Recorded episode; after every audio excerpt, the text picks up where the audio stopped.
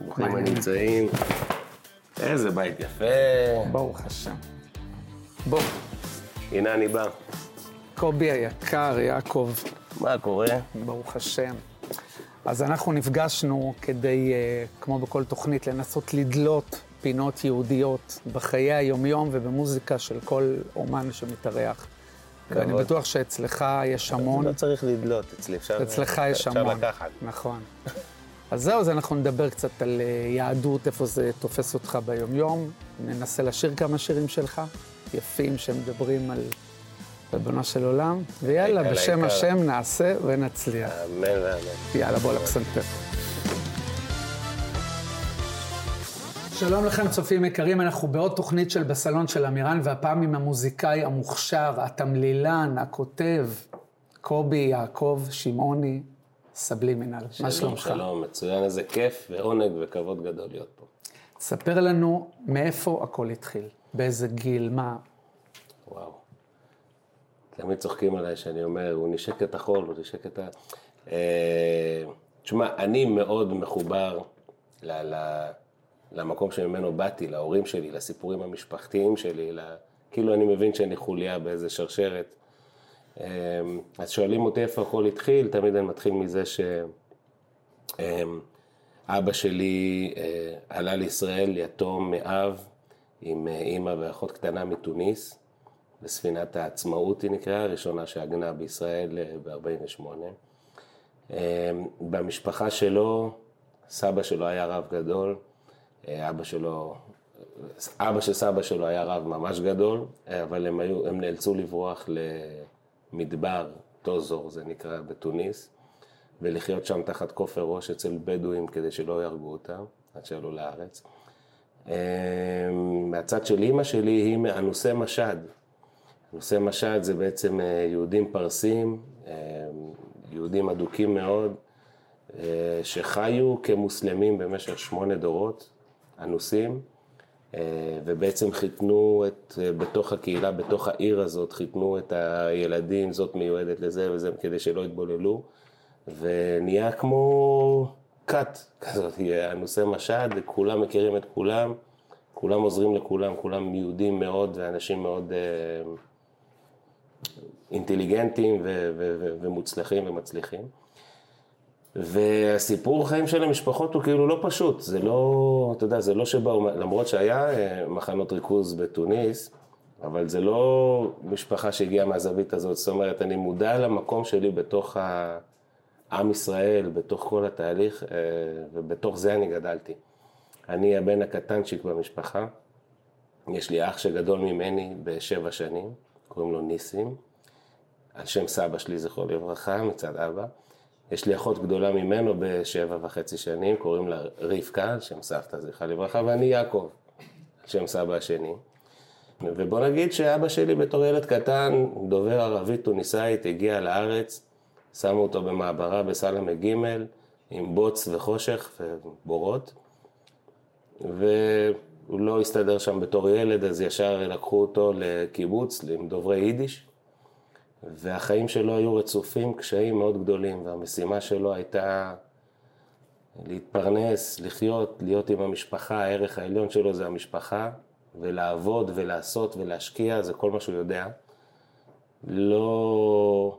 לא הכיר אה, לחיות את החיים הטובים, להתפנק, ליהנות, זה לא היה קיים אצלו בלקסיקון, זה רק כשאני גדלתי, אז הצלחנו הילדים אה, לגרום לו קצת כאילו ליהנות מהחיים בזווית הזאת של להתפנק על החיים.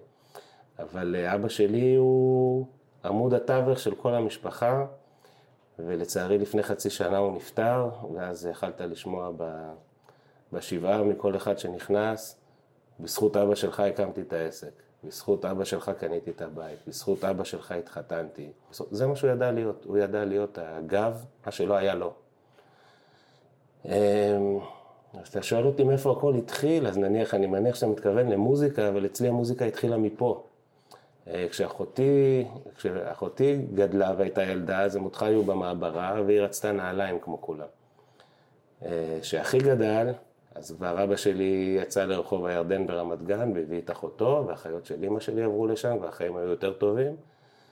כשאני נולדתי, אבא שלי אה, בא לגבעה שמול צהלה בצפון תל אביב ובנה שם בית. מה שהפך להיות שיכון דן אחר כך. וחשב, הנה הבן שלי יגדל בין הבנים של הטייסים, בטח יצא ממנו טייס. והמציאות היא יצרה בעצם סיטואציה אה, אה, אחרת, לא פשוטה. כי בוא נגיד ככה שאני גדלתי אה, שונה מאוד מכל מי שמסביב. לא היה חסר לי בחיים אוכל או משהו ללמוד, אני לא רציתי ללמוד, אני רציתי כל מיני דברים שהיה לכולם. ואני הייתי ערבי מבחינת כולם, אני הייתי דוס מבחינת כולם, אני הייתי, אם לא ערבי אז פרסי, אני הייתי עני, אני הייתי כאילו, ואני הייתי, בפועל אני הייתי, ההיפ-הופ אומרים הסלר. מה זה אומר? אני הייתי מוצא את הדרך שלי אה, לעמוד אה, בקו עם כולם.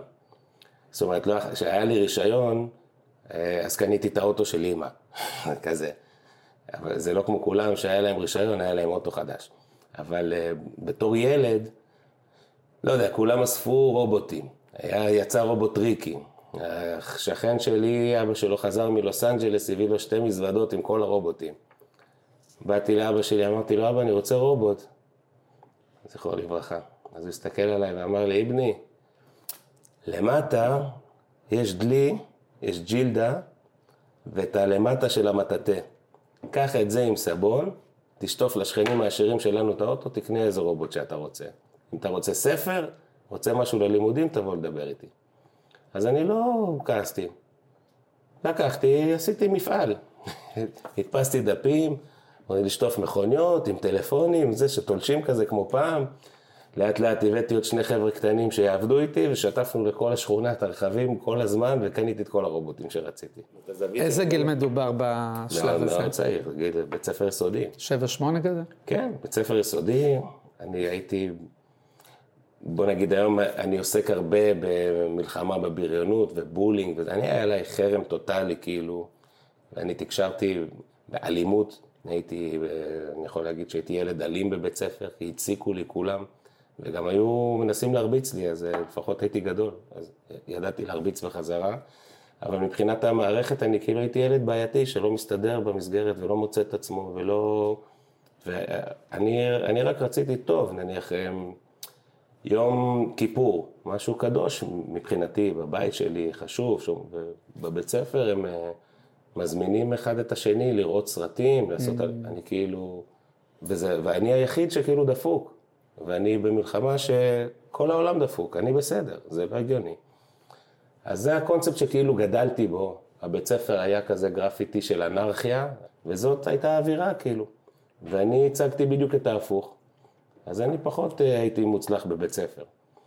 אמ, אבל יש לי דוגמה כאילו למה מה כאילו הוביל אותי בראש להאמין בעצמי, וזה לא משנה אם כל העולם יעמוד מולי ויגיד שאני טועה. אה, אם אני באמת חושב שאני מבין ואני יודע, אני הולך עם האמת שלי עד הסוף. לדוגמה, היה, אספו צמידים כאלה, כשהיינו ילדים. היה צמידים מגומי כאלה, היה חלקים, היה מנצנצים, היה שקופים. כל מיני צבעים, והילדים היו אוספים הרבה ואוספים על היד וזה. וכל ארבעה צמידים עלו חמישה שקלים, ולי לא היה. אז אה, השגתי את הארבעה הראשונים, ואני לא אשכח שישבתי בבית, היה לי הכנה כאילו אני הולך להיות תלמיד טוב, כמו האחים שלי, היה לי כזה שולחן עם פלורסנט, וכאילו מקום לספרים והכל. שמתי את הארבעה צמידים שם, והדלקתי את הפלורסנט, אני לא אשכח, ישבתי, חשבתי, איך אני עושה, איך אני עושה שיהיה לי גם צמידים, אני רוצה גם איך אני עושה. ותמיד הייתי ממציא משחקים, והייתי נהיה אלוף במשחקים ומנצח את כולם. פה פתאום עלה לי רעיון, לקחתי סכין יפנית, חתכתי כל צמיד לרבע, הדבקתי אותם לארבעה צמידים שלכל אחד יש ארבעה צבעים. חזרתי לבית ספר כמו החבר שלי שאבא שלו חזר מלוס אנג'לס, הלכתי ככה, אבא שלי חזר מלוס אנג'לס, הביא לי צמידים שאין לאף אחד. כולם הסתכלו, מה, אני רוצה, אני זה, אני זה, אמרתי, טוב, אחד תמורת ארבע. תקפוץ שבוע אחרי זה היה לי ארגזים במחסן עם צמידים, מכרתי לכל בית ספר צמידים.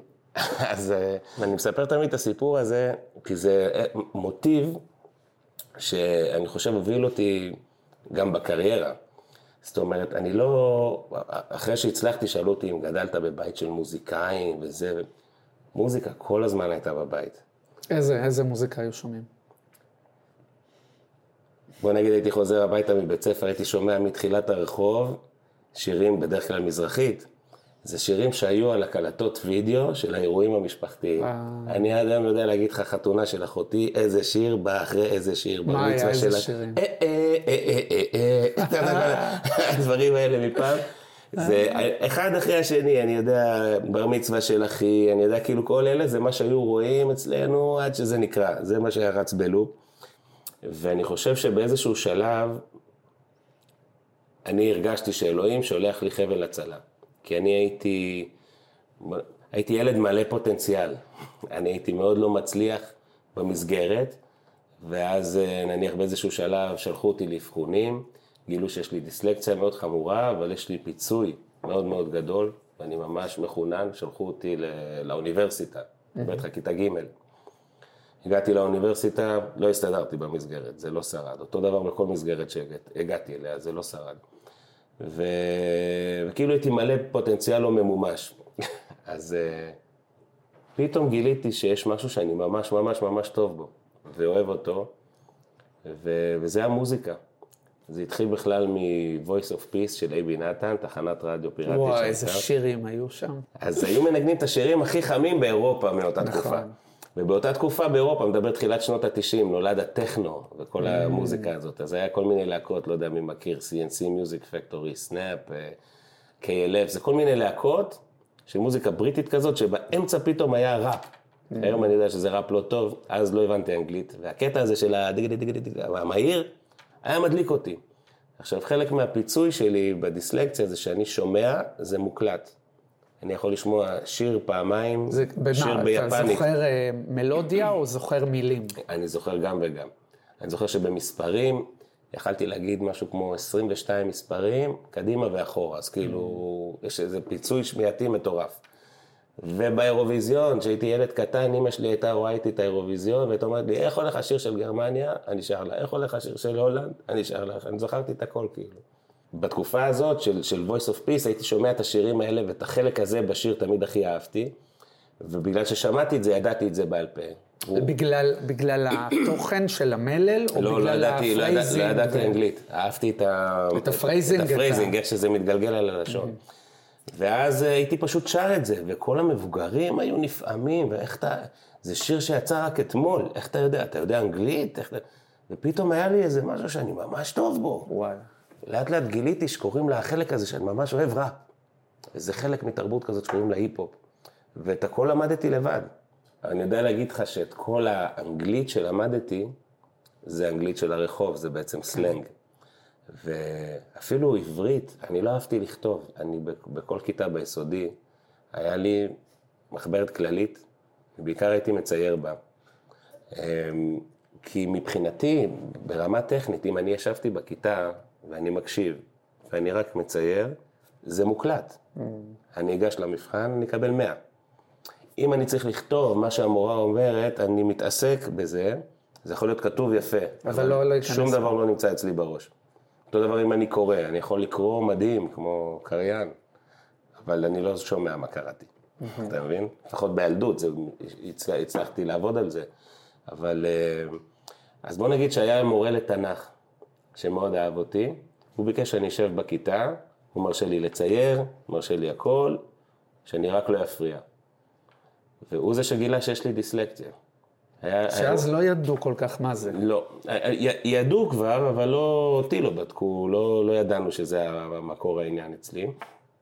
ובגלל שהוא ככה אהב אותי וכיבד אותי, כיבדתי אותו, אז הייתי בכיתה. עצם העובדה שהייתי בכיתה, אני ידעתי את הכל. אני הייתי מצביע, אולי היה נותן לי לענות, הוא אמר, אני יודע שאתה יודע, קובי, כאילו... ואז פעם אחת אה, היה מבחן, אז אה, מילאתי את המבחן, הגשתי לו, אמר לי, בבקשה, תחזור, תשב.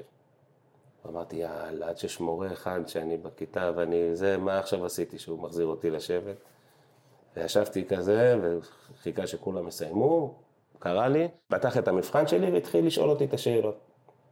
אז הוא שואל אותי ואני עונה לו, הוא שואל אותי, אני עונה, שואל אני... ואז הוא אומר לי, תדע, קיבלת 100. נפלה לי הלסת לרצפה, אני, איך, איך, איך, תאסוף את כל המבחנים שלי בשנה האחרונה, יצא 100. איך אני הוצאתי 100? הוא אומר, יש לי שאלה, נניח בשאלה הזאת, למה ענית ככה? אז התחלתי, אה, הבנתי, לא הבנתי את ה... כן הבנתי את הזה. ואז הוא בעצם הפנה אותי לאבחון. וגילו בעצם את הדיסלקציה. ו... ומאז שהיה לי כאילו אותו, מישהו אחד שהאמין בי ופתאום אני טוב, וגם היה לי את המוזיקה, שמבחינתי תמיד אומר, זה כאילו חבל הצלה שאלוהים שלח לי, כן, את כל האנרגיה שלי. באיזה גיל היה. החבל הצלה הזה? זה בגיל, אני מניח, אה, תכלס משהו כמו 11, ש- אה, אולי 10, 11, 12, לא יודע, משהו כזה. אה, איך תרגמת את זה? כלומר, הרגשת שאתה נמשך למוזיקה, אבל מה עשית עם זה? אז כמו שאמרתי לך, הייתי הסלר. אז דבר ראשון, איך מרוויחים מזה כסף? לא יודע, יש די-ג'ים, די-ג'ים צריכים ציוד, בוא נבנה, מה בונים אה. לציוד, כן, אורגני אורות, הייתי, זה היה לי כמו המעבדה, נגרייה, חשמליה. היית. מתלווה אליהם לאירועים? הייתי, בונה ציודים לדי-ג'אים. היה צ'קלקות כאלה פעם, אורגני אורות, בקליט של רכב, בונים קופסה מסביב, עושים לו פליקר, והייתי מוכר לדי-ג'אים וזה. והייתי מגיע כאילו לכל מיני מסיבות. בשלב מסוים התחלתי לעשות ראפ. אה, וזה הכל היה אלתור.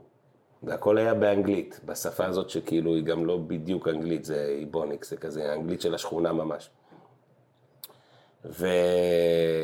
ובאיזשהו שלב רציתי לכתוב את אה, מה שאני מאלתר. כי הכל היה רק אלתור, בכל מקום שהייתי מגיע וכאילו שר, זה היה על המקום, על הפסנתר, על היית ההיכל. ממציא על ממציא המקום על לפי המקום? אלתור, כן. וכשרציתי לכתוב את האלתורים שלי, אז אני לא הייתי מספיק, אני כאילו הייתי חושב על איזה שורה, כותב אותה, עד שהייתי כותב אותה, כבר היה בורח לי... ה-. ואז בעצם בזכות המוזיקה גם למדתי, השלמתי את כל העניין של לכתוב, אני מדבר על עברית אה. בכלל. לכתוב בעברית, לכתוב באנגלית, כאילו ממש התחלתי לכתוב הרבה, שאני אני בבית ספר ציירתי בעיקר. אמ, וזהו, והאמונה הזאת, גם המוזיקה פתאום משהו שאני טוב בו, אז אני משקיע בו את כל הזמן שלי. זה במקום להיות עם החבר'ה הפחות טובים בשכונות מסביב, ולעשות דברים פחות טובים, זה הפך להיות כאילו להיות בחדר, למצוא ציוד של מוזיקה, מה עושים, איך עושים, והוא מארגן זה וזה מארגן זה, ומנסים להקליט ואיך מקליטים, ולא יודע לעשות תופים, אז הייתי מקליט את עצמי עושה ביטבוקס, על זה מקליט, זה קלטות, על זה מקליט את עצמי עושה ראפ, על זה מקליט את עצמי עושה את הפזמון, בינתיים את הביטבוקס בקושי שומעים, אז על זה מקליט את הביטבוקס. אחר כך גילינו שמונה ערוצים, זה היה מהפכה מטורפת. מתי התחלת לכתוב, לשורר מילים שלך? אתה יודע, אני לפעמים קורא טקסטים שלך, ווואלה, אתה כותב, כן. כותב יפה מאוד. תודה רבה. סוג של משורר. מתי, מתי התחלת אני פעם מזה, ראשונה? מזה הגעתי. זאת אומרת, אה, מבחינתי בהתחלה שמישהו רק ידפוק על משהו ויהיה קצב, ואני עושה תשע דקות של ראפ, לא ידעתי שפזמון זה חלק מהותי בשיר. כאילו, זה דברים שלמדתי על הדרך. לא ידעתי שיש לי בכלל את החושים האלה של מוזיקה, שידעתי שיש לי משהו להגיד. היה לי צעקה שרציתי לצעוק אותה, והסתבר שמחוץ לעולם הקטן שלי, הבועה שגדלתי בה, יש הרבה מאוד אנשים שבוער להם בבטן אותו דבר ורוצים לצעוק את אותה צעקה. אמ, אני חושב שאחד השירים הראשונים שכתבתי, זה מצחיק, כי התחלתי באנגלית, שהייתה שבורה כזאת, אמ, אבל אחד השירים הראשונים שכתבתי בעברית, זה משהו כמו גיל עשר, זה, הוצאתי את זה, זה נקרא אדון עולם עד מתי. אה, שיר שבסופו של דבר הפך להיות קמפיין אה, להנצחת השואה, וואי, עם, אה, בשיתוף פעולה עם יד ושם, טקסט שהרב לאו, הרב לאו. הוא שמע ואמר שזה טקסט קנוני שצריך לעבור מדור לדור וואו. כתפילה. זה היה כזה מטורף, ולבצע, אתה יודע, בתור ילד מזרחי, לבוא לבצע ביד ושם מול אה, שורדי שואה, קצת נכון. תעוזה. אבל אני, זה מבחינתי, הסיפור שלי זה הסיפור של העם שלי.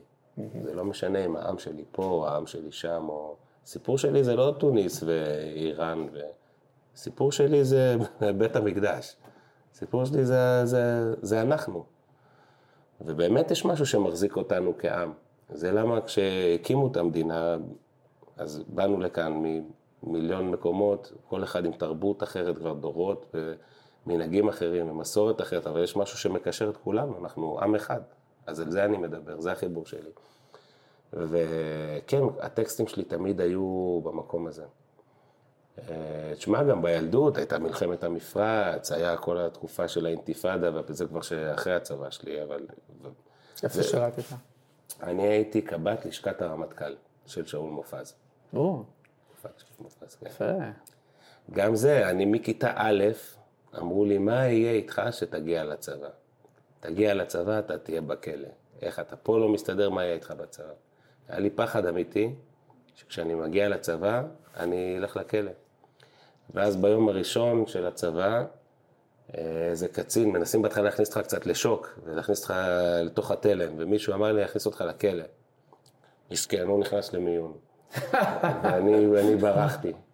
למזלי, דוד שלי באותו בסיס היה אז מפקד, החזיר אותי לשם ופתר את העניין, ו- ו- והיה לי קשה למצוא את המקום שלי.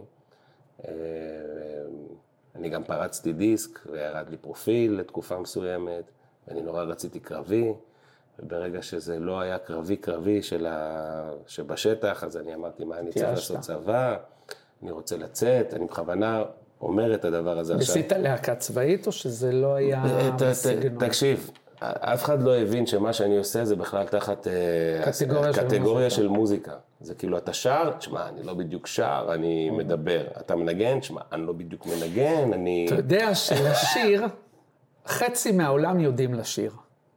זאת אומרת, אם עכשיו תיקח אה, אלף אנשים באקראי, לפחות חצי יודעים בלי ללמוד לשיר בטון ובקצב, זה בדוק. לעשות phrasing אה. ולכתוב, זה אחד מאלפים. לגמרי. ובשביל בשביל. אחד כזה, שאין לו את היכולת לשיר כמו זה, אני עובד תמיד, מקיף את עצמי בזמרים שהם כאילו, אלוהים בירך אותם ממש. ומבחינתי מה שהם מסוגלים לעשות זה כמו לעוף. ואני חושב שאם רק הייתי יודע ככה לעוף, וואו, מה הייתי עושה. כן, אבל אתה לא צריך, יש לך את הכישרון למשהו שהוא נדיר, אין הרבה ש... כן, אני, מאוד נהנה ממה שאני עושה. אתה יודע שלשורר, אנחנו הרבה שומעים קולות יפים, אבל תכתבו מילים, לשורר. אני קודם כל, הבסיס שלי והשורש של העניין זה המסר, מה שאני רוצה להעביר, על מה אני מדבר. אבל אה, כשאני חלק מהרמוניה, זה החיבור שלי. אתה, זה, אני מרגיש שזה כאילו איזה צינור מלמעלה בא. ואני יכול להתחבר, אתה יודע, במקומות... אה, הלוואי שהייתי יכול להתחבר כמו זמרים שאני כל כך אוהב. יש לי את החיבור, אני עוזר להם, לכולם, אני כותב להם, אני מלחין להם, אני יושב איתם על ה phrasing, אני תמיד עושה את העיבודים של הקולות. אה, מעבר לזה, אני מפיק את המוזיקה, אני מתעסק בסאונד, אני כאילו עושה הכל כזה מסביב, ובכל התחומים תמיד מביא לידי תותחי על, שבדרך כלל הם בדיוק ההפך ממני, בטעם המוזיקלי וביכולות. זאת אומרת, אני באתי פחות מתיאוריה, יותר יש לי vision, אז תמיד הם מביא לידי מישהו שתיאוריה, תיאוריה, תיאוריה, שמבחינתו כל מה שאני עושה זה טעות, מת עליהם. אז אנחנו נלחמים ביחד, ואני מוביל את האונייה הזאת, אבל גם בתיאוריה זה יהיה בזה, יעבור גם אותו וגם אותי, אז יהיה איזה מין משהו חדש שהוא ממש מיוחד. ו... אתה יודע, אני שומע דברים שאתה עושה,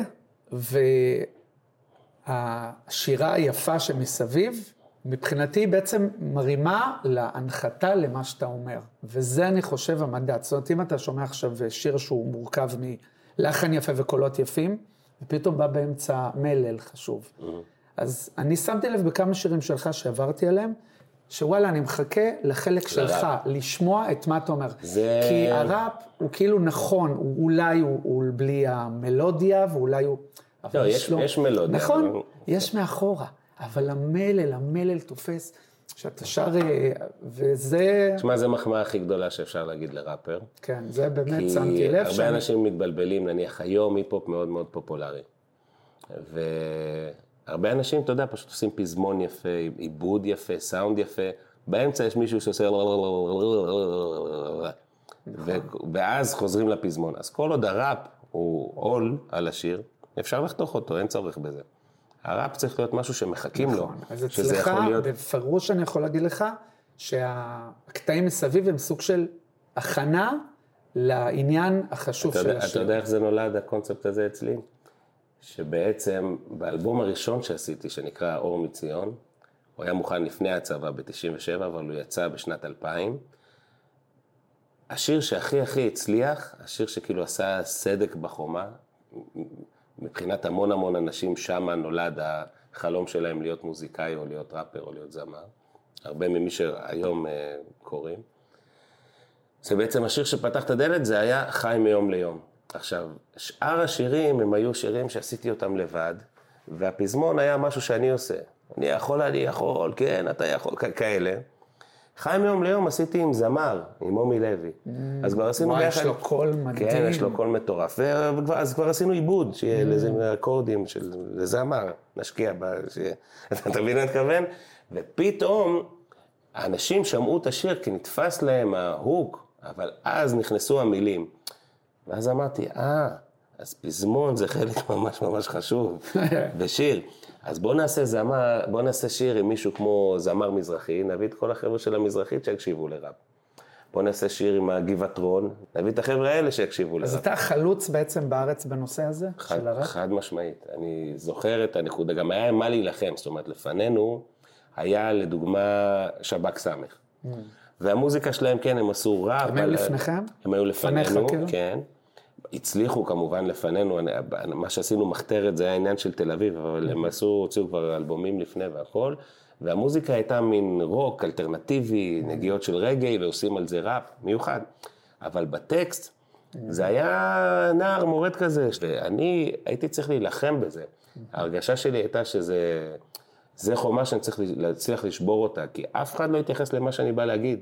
עכשיו, לא מעניין אותי ההפקות, אני אלמד להפיק אם צריך בשביל שתשמע מה יש לי להגיד. אני, אני, אני רוצה שתשמע מה יש לי להגיד. אז אני לא אשכח את הנקודת מפנה של הדבר הזה בעם ישראל מבחינתי. הייתה אז את התוכנית של דודו טופז. זיכרונו לברכה. זיכרונו לברכה, שהיה לזה, לא יודע, 45, 44 אחוז רייטינג כל פעם, זה כאילו כל עם ישראל ישב בבית וראה את התוכנית. ועשינו את התוכנית הזאת איזה ארבע פעמים ברצף. זה התחיל מזה שהוא אתגר אותנו ואמר, אה, תאונות דרכים. הלאה, אתם ראפרים, גברים, מאצ'ואים, זה ככה, שרשרות. בואו נראה אתכם עושים שיר על נושא תאונות דרכים. זה מה שהכי הכי פוגע בעם היהודי היום. הכי הרבה יהודים מתים בגלל תאונות דרכים. וישבנו לעשות שיר על תאונות דרכים, וזה היה חמש, והשירים היו ארוכים. חמש ומשהו דקות של הפרצוף שלי על המסך. וואי. מדבר, והטקסט רץ מלמטה. זהו, רק... סוף פעם ראשונה ששומעים מה שאתה רוצה להגיד. אז שמעו, וממש מיום למחרת התחילו להגיע כל הריג'קטים על הטקסטים של השירים. זה מאותו רגע התחילו להקשיב למילים. מטורף. אז, אה, אז כן, זה, אתה יודע, זה עוד ניצחון קטן אה, בדרך. אז אתה, אם אתה, איזה טייטל היית, נאמר, אתה מוזיקאי, אתה זה, אני הייתי נותן לך משורר. כי אין הרבה משוררים, משוררים זה כוח המילה הכתובה. מאיר אריאל, זיכרונו לברכה. זה מאוד מחמיא, קשה להיות צנוע. זה מילים מאוד חשובות, כן, ואני עברתי עליהן. אם אתה דוחף אותי לקיר ואומר לי, תבחר מכל מה שאתה עושה, מה הדבר שאתה צריך להישאר איתו, רק אחד. אני חייב לכתוב את הטקסטים שלי ולבצע אותם. אני כותב את הטקסטים בצורה כזאת, שמחר, אחרי שאני לא אהיה פה, יוכלו לבצע אותם אחרים, ושכל אחד ייקח את זה לעולם שלו. וזה מדהים אותי כל פעם מחדש, איך כל שיר מצליח לקבל כל כך הרבה אה, פירושים שנכונים לכל אחד. עשיתי שיר על אבא שלי, זכרו לברכה, אה, שהוא נפטר ואני הייתי מנופץ ומרוסק לחלוטין, אני לא עניתי לטלפון כמעט שלושה חודשים, אה, והייתי חייב לפלטר את זה ולהוציא את זה, וזה ככה אצלי אה, במוזיקה. ובהזדמנות הזאת אני רוצה להודות לחבר שהוא גם כישרון ענק, יוצר ענק ומבצע ענק, שיודע לעוף. קוראים לו אושר כהן. הוא ממש סחב אותי כמו על הגב בשיר הזה. אז אני כתבתי שיר על אבא שלי, ומן הסתם יש מי שלוקח את זה לא על האבא שלו, אלא על הילד שלו. ויש מי שלוקח את זה על אבא שבשמיים. ובכוונה זה כתוב ככה בשביל שכל אחד יתחבר למה, למה שנכון בשבילו. כמה אנשים אמרו לי שהם שמעו את השיר הזה באמצע העבודה, עזבו את הכל וחזרו, הלכו לבקר את ההורים. או... בסופו של דבר, אתה יודע, מה הכי חשוב לנו באמת? אם, אם אה, אלוהים אומר כך, כל מה שאתה רוצה יש לך. להשפיע.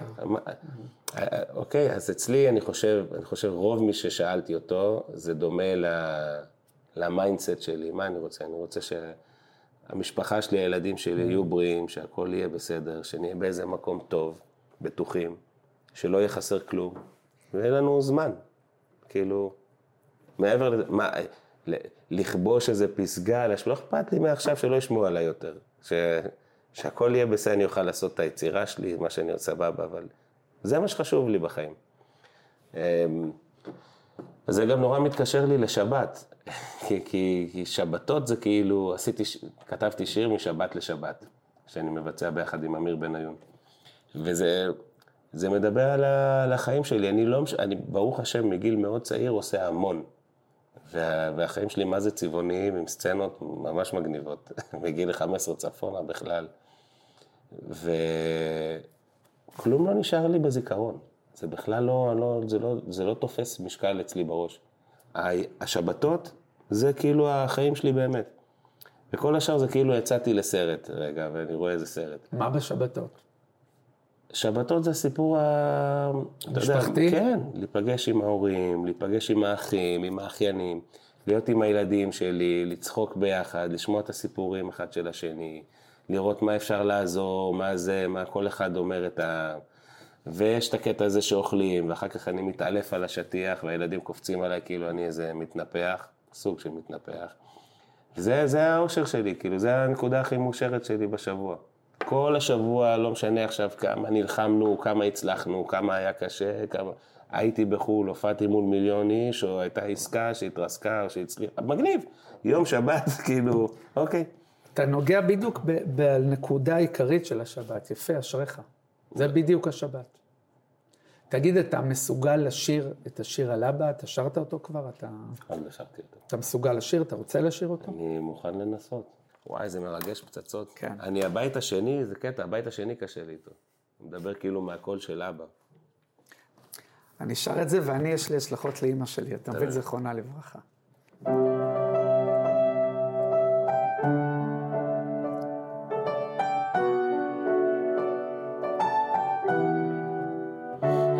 הלוואי שהייתי יכול לסובב את הגלגל לאחור ולחזור אל הרגע שבעטתי בכל.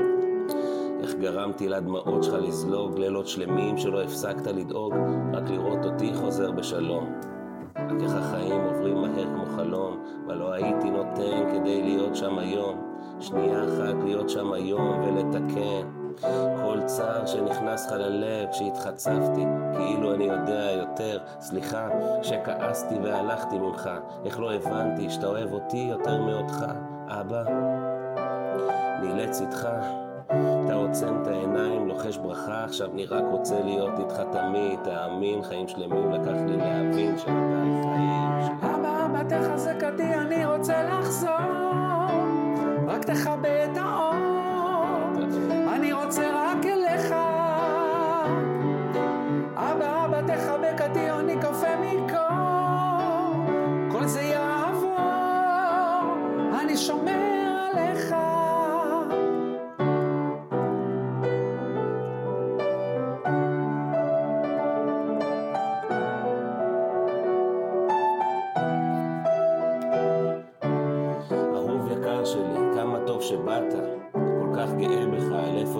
שהגעת. כל האנשים, הלבבות שנגעת, וגם אחרי שהצלחת, אתה אף פעם לא השתגעת. אני זוכר כשעוד היית אצלי, סוגר את הדלת עם מנעול ומקליט. כשהגיע הלילה תמיד מיהרת לצאת, היית לוקח את הלב שלי איתך לקצה. כשעזבת את הבית, משהו באימא השתנה בה. אתה תבין את זה עכשיו שאתה אבא, הדברים הכי טובים שהיו לי בחיים זה שנולדת, התחתנת, שהבאת ילדים, אתה תתמודד עם הדברים. איתך, עוצם את העיניים, לוחש ברכה, תדע, גם אם אני לא כאן, אני איתך. חיים שלי, תהיה חזק, אוהב אותך. אבא, אבא, תחזק אותי, אני רוצה לחזור. רק תכבה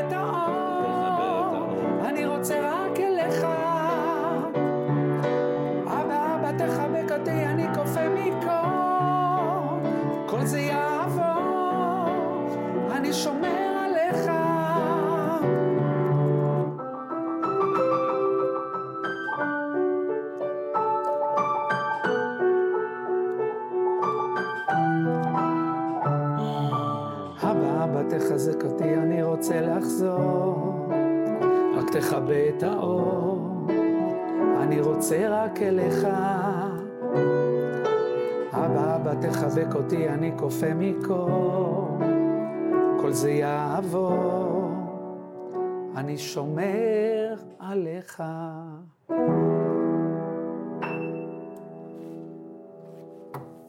וואו, תודה. מה נאחל לעצמנו? מה אתה אומר? וואלה, שנהיה בריאים, שהילדים יהיו בריאים, שאלוהים יכניס לנו צבע לחיים, שיהיה תמיד שלום בית ושמחה עם האישה, שיהיה כיף, שיהיה מוזיקה טובה. לקום איתך? יאללה. ביי ביי ביי ביי ביי איך הם באים? על הלילה לילה לילה לא זה לא כדאי די די די די. אלוהי שומר עליי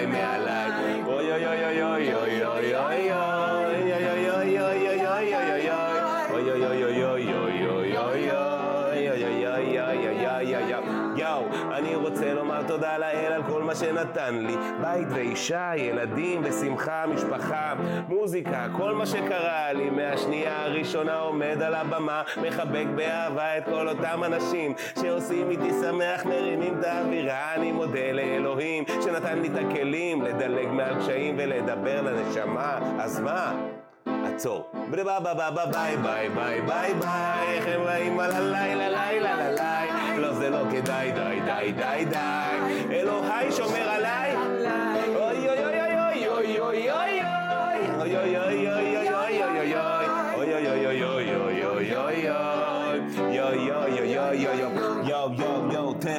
לנו צבע לחיים תן ים תן ליהנות בחול מהכחול והלבן.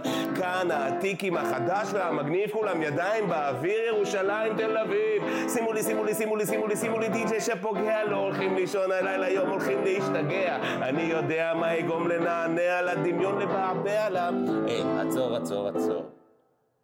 ביי ביי ביי ביי ביי ביי ביי. איך הם באים? על הלילה לילה לילה לא זה לא כדאי די די די די די די אלוהי שומר עליי מעליי אוי אוי אוי אוי אוי אוי אוי אוי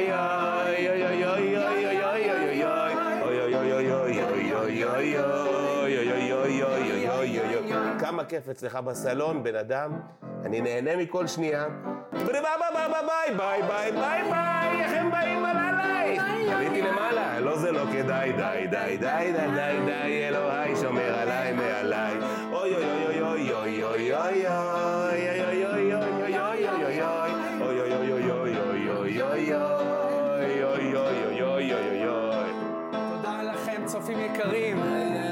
לי לעונג, כמו בכל הפעמים. איתנו היה רבי שמעון, שמעוני. היה לנו ממש כיף. תודה לכם. התחזקתי, התחזקנו.